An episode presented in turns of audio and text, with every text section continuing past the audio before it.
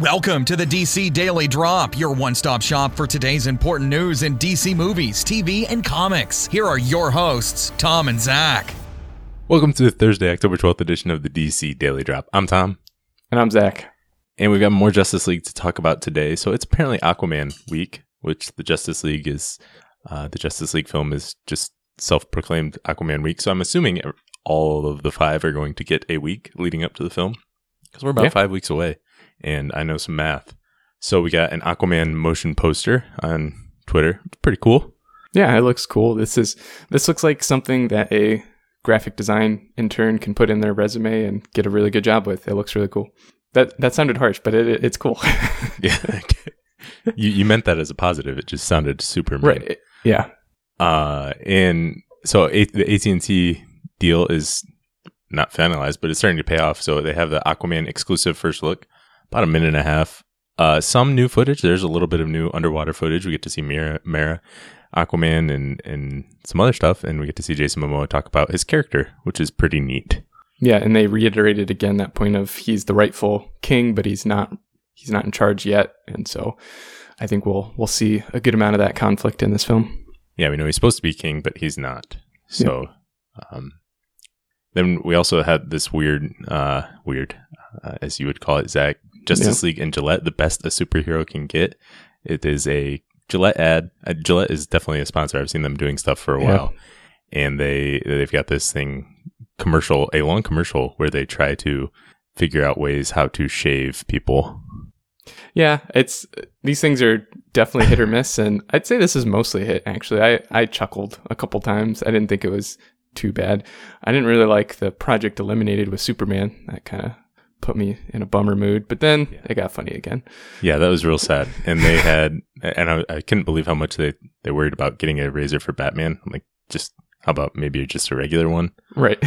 That's a good point about Flash. You know, what does razor burn feel like when you're going several hundred miles an hour or whatever? Right. These are the kinds of questions that we need answers to. Yeah, this is the most important stuff. Anyways, moving on. Patty Jenkins was featured in Variety's Power of Women issue. She's actually on the cover. Um, and they had a, a, nice long article with her where they interviewed her, uh, talked a lot about, you know, her getting the biggest paycheck for a female director and the success of Wonder Woman and just kind of the role of women in Hollywood and how they've been treated and uh, how things are hopefully getting better. Uh, there's a quote from Patty Jenkins that I thought was pretty good. She said, You're, of course, aware of the money, but I've never been more aware of a duty than than I was in this deal. I was extremely aware that I had to make sure that I was being paid what the male equivalent would be. Yeah, that's a pretty cool way to look at it. Uh, that way, she can say she's not being greedy or anything. Uh, right. She just wants to get. Uh, and I'm not. I'm not making fun of her. That's the smart thing. You uh, want to make sure you're getting an equal. You should be making what you're worth, and she made sure to do that. That's why it probably took so long. Yep. And she also talked about how she was really um, blown away kind of by the response, especially that the people really, really liked this film. And she, she, I think she said that she didn't really realize it until the film was actually out how much people were going to be attracted to this film because of the strong female lead.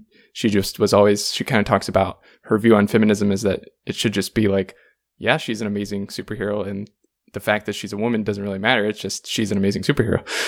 Yeah, that's the p- approach she took to the film from the start, and it, it really shows in the film.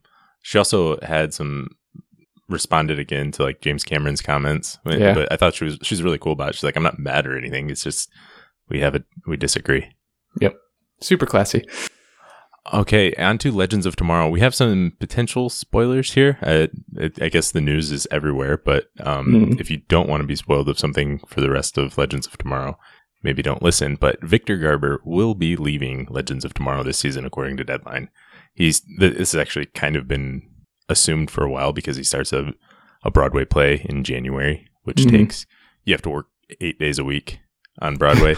so it would be really hard for him to also shoot Legends of Tomorrow. Uh, and so it sounds like they've had it planned for a while. Yeah, if only there was something that he could use to travel through time to help him have more time to shoot sort of stuff. But oh well. Yeah, so this is this is a real bummer for me actually because Victor Garber, I'm a huge Victor Garber fan. He's awesome, and uh, yeah, I don't. I, he's one of my two favorite actors. Him and Brandon Routh are my two favorite on that show. So I definitely don't want to see him go. Uh, I'm curious to see what they do with Firestorm because you kind of need him to make Firestorm. So I don't know if if Jax is going to be written off and Firestorm is going to be written off as a whole, or if maybe they'll make it a genetic thing and and Lily will be able to merge with him, or, or what they're going to do. But kind of a bummer that Victor Garber is going to be gone. Yeah.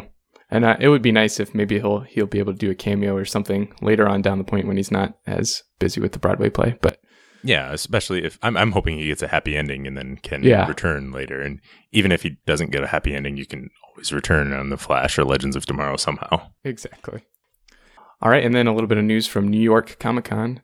DC's Milestone imprint is going to return starting in the spring of 2018. Uh, this is going to be set on its own universe, Earth M, and the titles are going to include stuff like Static Shock, Duo, Love Army, and Earth M. Yeah, pretty cool. Uh, mi- I know a lot of people are milestone fans out there, especially Static from the the TV show and everything like that. So I'm glad to see them returning. Yeah. And our last thing today is a little bit of a PSA about movies anywhere. So if you want to watch, if you have digital Warner Brothers movies, you can probably watch them in more than one spot now. If you don't know what Movies Anywhere is, it just came out news a few days ago, and so I was expecting it would be ready like the first of the year or something. Mhm. And then this morning, it's already done. So it's already been in the, obviously been in the works for a while. But you can basically sync your digital library between Vudu, Google Play, iTunes, and Amazon Video, and watch them in all any or all of those places if you feel like it. So you're not restricted to being in one spot. Um, Warner Brothers, Fox, Sony Pictures, Universal, and Disney have all joined together for this. I know Paramount and Lionsgate, and obviously the smaller studios aren't involved yet. I don't know if they will be, but it's a pretty cool service, I would say. Yeah, I signed up. Pretty easy to do. I'd recommend it. All right, that is all we have for today. Thanks for listening, and we'll be back again tomorrow. Thanks for listening, and make sure to check out DC Daily Drop on Twitter, Facebook, and DCDailyDrop.com. Drop by tomorrow for more DC news.